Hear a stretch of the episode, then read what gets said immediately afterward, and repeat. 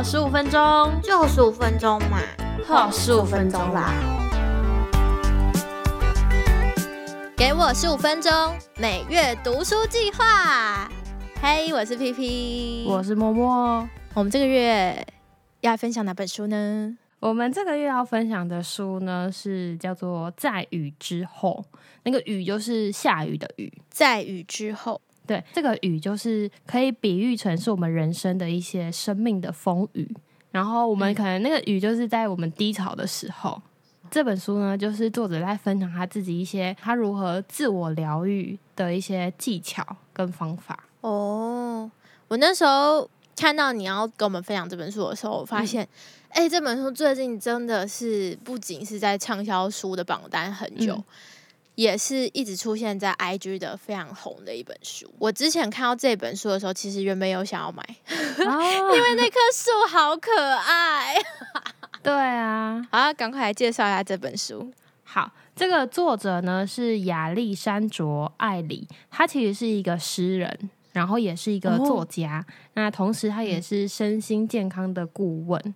那他就是会在他的 IG 上面分享一些他自己成长啊，或者是身心健康的主题。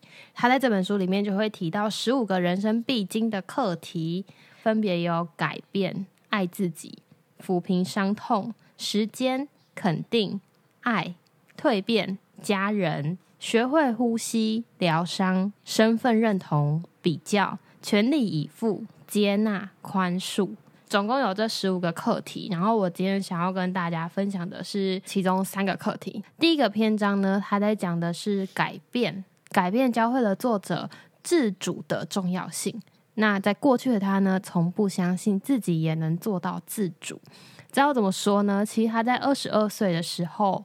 就是被公司开除，二十二岁其实很年轻诶。如果是以台湾的学习历程来说的话，二十二岁才刚大学毕业，对，才正要出去工作。对对对，那他当时呢是在做一个办公室经理，他只做了三个月。其实他在上班的第一个月，他就觉得他不适合这个工作，就他也没有很想要这个工作。而且啊，他要被离职的时候，他并不是先被口头。的告知，而是他透过了一个信件发现，就是有一个人他发了一封信给全部的员工，然后说有没有人愿意出面开除雅丽？而且信里面还说，其实他们已经联络到了前任办公室经理，他也决定这周就要来上班，所以必须要在这之前让雅丽离开。然后他就在信里面就是问有没有哪一个同事愿意做这件事情，他可能忘记把雅丽的那个除掉，所以他就也发现他即将要被开除。然后其实，在那个信件里面也是有同事去帮他，就是呃说话，对，帮他说话。但是最后呢，他还是被开除了。后来他就到了一个公司担任行政助理，他的上司。是一个情绪非常喜怒无常的人，很常会暴怒。这样，那有一天呢，他就是情绪又来了。他的上司呢，就突然来跟他说，要请他买一个东西，而且马上就要。然后雅丽就跟他说：“我今天已经下订单了，那过几天这个东西就会到了。”他的上司就很气的跟他说：“但是你现在在这里做什么？你应该是在柜台那边顾好柜台。”然后雅丽就说。哦，我在帮一个即将要离职的同事布置他的桌面。上司就回他说：“哦，你还真是贴心诶，但是你现在就得回柜台布置同事的桌面，不是你在这间公司的职责，等待签收快递才是。”然后最后还小小声的补一句：“你最好别忘了自己的地位。”就整个。很伤人，然后其实全办公室的人都知道，他就是心情不好，随便找一个人发泄而已。你这时候你可以选择你都不要发声，反正你也知道他就是心情不好。但是呢，其实，在前几周，雅丽就有递过辞呈了。然后结果这个上司呢，就还要求他留下来，就跟他说：“哦，你是很优秀的人呐，我们不能没有你啊。然后我可以帮你加薪啊，什么什么什么的。”结果才过几周，他的上司就跟他说：“你就是一个底薪员工，就是一个顾柜台的，只是一个签收快递的人而已。”所以，于是呢，他就不忍了，他就直接说我不做了，然后他就走了。真的很伤心的感觉，那种突然冲到天堂，然后又掉到地狱的感觉，就啊，太太辛苦了，心很累。对啊，他其实，在踏出公司的时候，也有在想说，哎，是不是有点冲动？然后，但是他又觉得他很自由。解脱，然后他有时候也会有一些忐忑不安，可是他又觉得他终于可以去做自己热爱的职业了，因为他就是蛮喜欢写作的嘛。那在他离职之后的两个月呢，他就收到了一个大学的校园讲座的邀请哦，演讲呢还会支付他这一辈子从来没有收过单笔哦，单笔最封我的酬劳。然后，所以他就觉得，自从他离开那个办公室之后。他的发展就突飞猛进，换了一个人生感觉。但是虽然他很满意这样的人生发展，但他还是说，人生永远是一种未完待续的状态，仍然有很多需要学习的事情。那这是他的关于改变的课题。我觉得这本书蛮好的，就是在每一个篇章后面都会有一个小小的冥想，或者是让大家去思考的点。那在改变的这边呢，就是。大家可以思考一下，你希望如何改变呢？你可以思考一下，在你的人生当中，你想要全心投入改变的大小事，然后列出一张改变计划清单。我们透过这个清单呢，就可以慢慢进化成最好的自己。我觉得这个改变清单好棒，因为我自己其实也是一直在想要突破自己很多事情，所以呢，也是正在做了很多的改变。不过。都是小小的，所以呢，感觉这个清单未来是可以实现的。对，可以来努力看看。好，那在第二个要跟大家分享的是关于时间。作者有分享到他小的时候，因为他其实也是单亲家庭长大的。那他小的时候呢，会坐在窗边的一个小角落。然后等待亲生父亲惊喜来访，来接我外出。那其实大部分时间，这个爸爸都是没有出现，所以等到太阳下山的时候，他的泪水也就夺眶而出了。那他这样子就是很常做这件事情，那他就会一直失望。那一直失望就培养了他一个习惯，那就是不管是什么事情都不愿多等，因为等待实在是太煎熬了。确实。但是后来啊，他就发现这样子，他错过了时间的一道课题，就是人生并不会如我们所愿。无论我们再怎么期待，这都是改变不了的事实。时间本身就是一种安慰，因为有时候我们就会要求自己不要执着啊，不要坚持啊，等等的。但是其实时间是最佳的良伴。就例如说，你现在很难过，但其实。过一阵子，它就会抚平的嘛。所以透过这个时间的变化，我们会有不同的想法跟感受。有时候就不需要太害怕，因为时间会带你走。我觉得这件事情就是我目前还在学习，所以我看到这个时候，我真的觉得非常的有感觉。你说时间这一段是不是？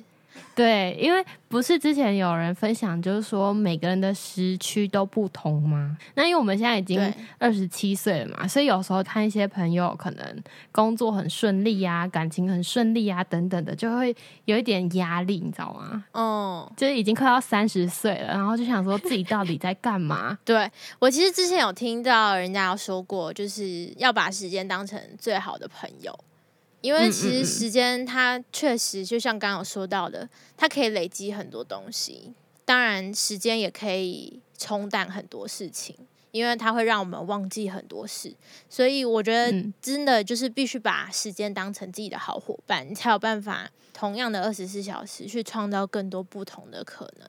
真的，确实是我们要。努力的，对，有的时候我就会很急，就想说别人都达到这样的成就，为什么我还没有？或者是我会想要赶快看到这件事情的成果，但其实真的是需要时间去累积它，你才会看到一些改变。所以要一一直提醒自己不要那么着急。没错，我刚好说作者是诗人嘛，所以他在每一个篇章都会有一个温柔的提醒，也不止一个啦。该不会是诗吧？对，是诗。然后关于时间这边就有两两个诗要跟大家分享。第一个是有时我得一再从零开始，重新开始，就算我已经竭尽心力修补。关于疗伤，永远有需要学习的事。我觉得这就是有时候我们在面对一些低潮或是难过的时候，就让时间带着他走吧，不要那么的难过。就是刚刚说的啊，时间会冲淡很多事情。嗯嗯嗯，当你不是一直在执着在难过这件事情上的话，嗯它确实会慢慢的淡去，时间会带走它。嗯对。好，那第二个是我正在厘清我的混乱，我正在整理我的人生，我正在一片癫狂中寻求平静，我值得透明清澈的情感空间。我觉得这就是我现在正在学习的。我在理清我的混乱，然后在整理我的人生，我在找我的平静。哎、我很喜欢这段诶、嗯就是这两段我喜欢后面这段，哦，我也是哎、因为通常大家都是因为时间会有很多的压力，不管是工作，不管是年龄，不管是什么，就是会有很多的莫名的压力，然后就是觉得好像时间不够。但是这段话有种突然有种鼓励到的感觉，别担嗯心，你就正在做这件事情，所以你不需要太急的那种感觉。我喜欢这段。那第三个课题呢，就是关于疗伤。那这里就讲到他跟他的先生，嗯在他们结婚不到一年的时候，他突然有一天收到了一个讯息。这个讯息呢，就是说他的先生在结婚之前有偷吃。那虽然那是结婚之前的事情，他还是觉得这件事情造成了一些破裂，所以他就决定带着他的女儿离家出走。但是后来他们双方在达成一个共识，就是说我们要一起来修复这段婚姻。那要怎么修复呢？就是要从问题的根源去往上修补嘛。那作者就分享这一段。痛苦的期间大概维持了一年，因为你不可能说我原谅你，然后就真的明天就原谅这样，你不会马上原谅嘛，你一定是需要一点，就我们刚刚讲时间。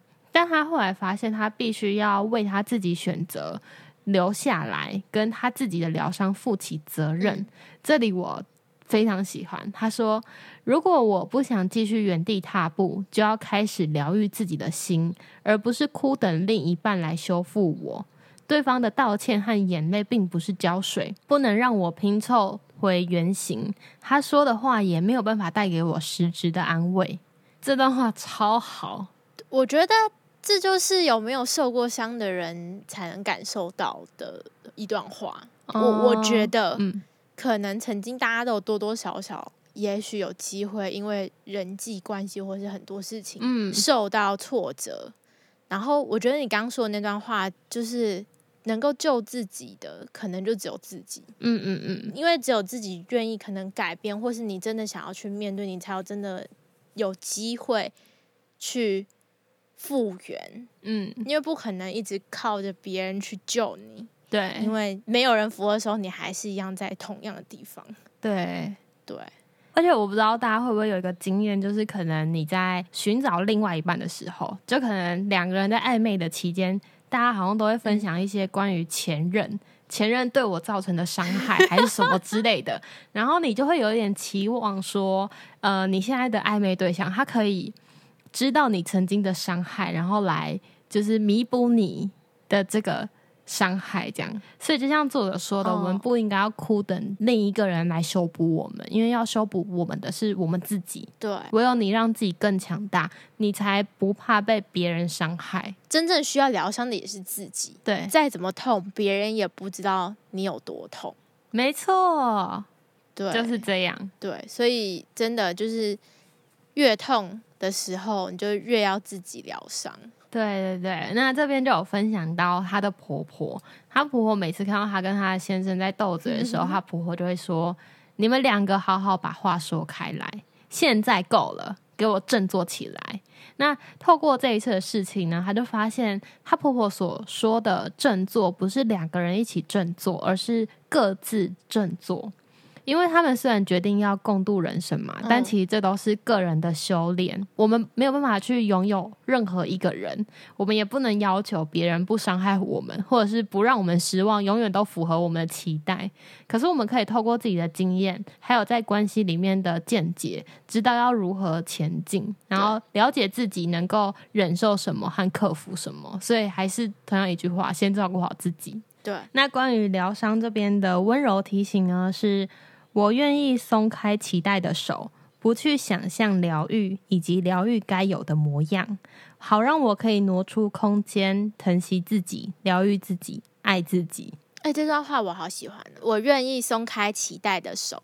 我喜欢这句，因为很多时候就是因为你有太多想要的，或是你有太多的嗯期望，嗯但是因为你越期待，你越难真正面对它，或是你越难真的放下它，所以我觉得就是那个期待，有时候反而变成一种另外一种的阻碍，伤害之外，可能变成那哦个裹足不前的那个障碍物。对，所以我觉得其实我蛮喜欢前面那句话，后面就是那种很温暖的感觉。但第一句我真的很喜欢。对我，我觉得有时候我们在期待的时候，都会有自己的一个想象。对，当事情不在你的想象之内的话，就会有点失望。就等于是第二个第二个要再被疗伤的伤害对啊，就你明明是要对明明是要疗伤了，居然又创造了一个新的伤口，不是也很奇怪？对，对，嗯，所以我很喜欢这段。那这就是今天要跟大家分享的三个课题。那在最后呢，也跟大家分享，就是作者在结语的一些话。他说，当他开始踏上找寻自己的旅程的时候呢，他以为他必须要厘清整顿他的人生，但其实并不是如此。其实他需要的是要清空那个箱子，重新来过。箱子里面呢，他只要带自己想要、想拥有、想使用的东西，就是你在路上呢，对你自己是有益的工具和课题。但是呢，最可怕的莫过于不知道自己想留下或是割舍什么，因为从来就没有人要我们认真的思考，究竟要带上什么，又想放弃什么。我觉得这一段就是也蛮好的。我常会觉得，就是我们好像小时候都是跟着教育制度在读书，然后你也不知道你为什么要读书，你为什么要考试，然后到了出社会之后，你就要一直想，那我到底要做什么？我喜欢的事情到底是什么？对，所以我觉得这就是我现在在厘清，不是厘清我的人生，就是我现在在想我的人生路上，我想要带什么东西，或者是带上什么对我有帮助的工具。那如果现在问你，你第一个会想要带什么？现在，我现在只希望大家不要问我这个问题。有时候真的会对于大家的一些提问会有点反感，就是你还没有准备好，但是你又很想要讲出一个什么哦很厉害的事情，但是我目前没有办法，就是给出一个很完整的回答，所以我不想回答。希望哪一天可以听到你的回答。在最后呢，也想跟大家分享，因为这本书是在雨之后嘛，所以可能很多拿起这本书的人，或者是对这本书有兴趣的人，都是正在经历生命的风雨，然后或者是你没有办法想象雨后的美好。就像我，我现在还在经历我生命的风雨。那这边有很温暖的话，作者想要跟大家说的是：如果你现在深陷在泥沼，如果你正在寻找出路，如果你准备好要迎接不同以往的人生，请先清空你的箱子，打开箱子，然后扔掉那些障碍物。因为逃避跟找借口都很容易，但这并不能带来任何的进展。恐惧或许会要求你别轻易尝试，但是恐惧呢，也是阻碍你找到快乐的绊脚石。当你努力想要成为你想蜕变的那个人，请相信你下的功夫，虽然这不像我们在公园散步一样的轻松，它也可能像我们在爬山的时候会狼狈不堪，但是无论如何都要放手一搏。在这本书里面有一个篇章是全力以赴，讲到全力以赴的重大课题呢，就是要为大雨过后的彩虹做好准备，因为你永远不知道彩虹什么时候会出现嘛。那在成长的道路上不会有终点，你只会持续一直在这一路上学到新的事物，让自己慢慢的改变。好喜欢哦！看完之后就会有一种就是想要来想一下这个雨之后的美好人生会是长什么样子，就有一种燃起希望的感觉，不一样的期待，不一样的期待。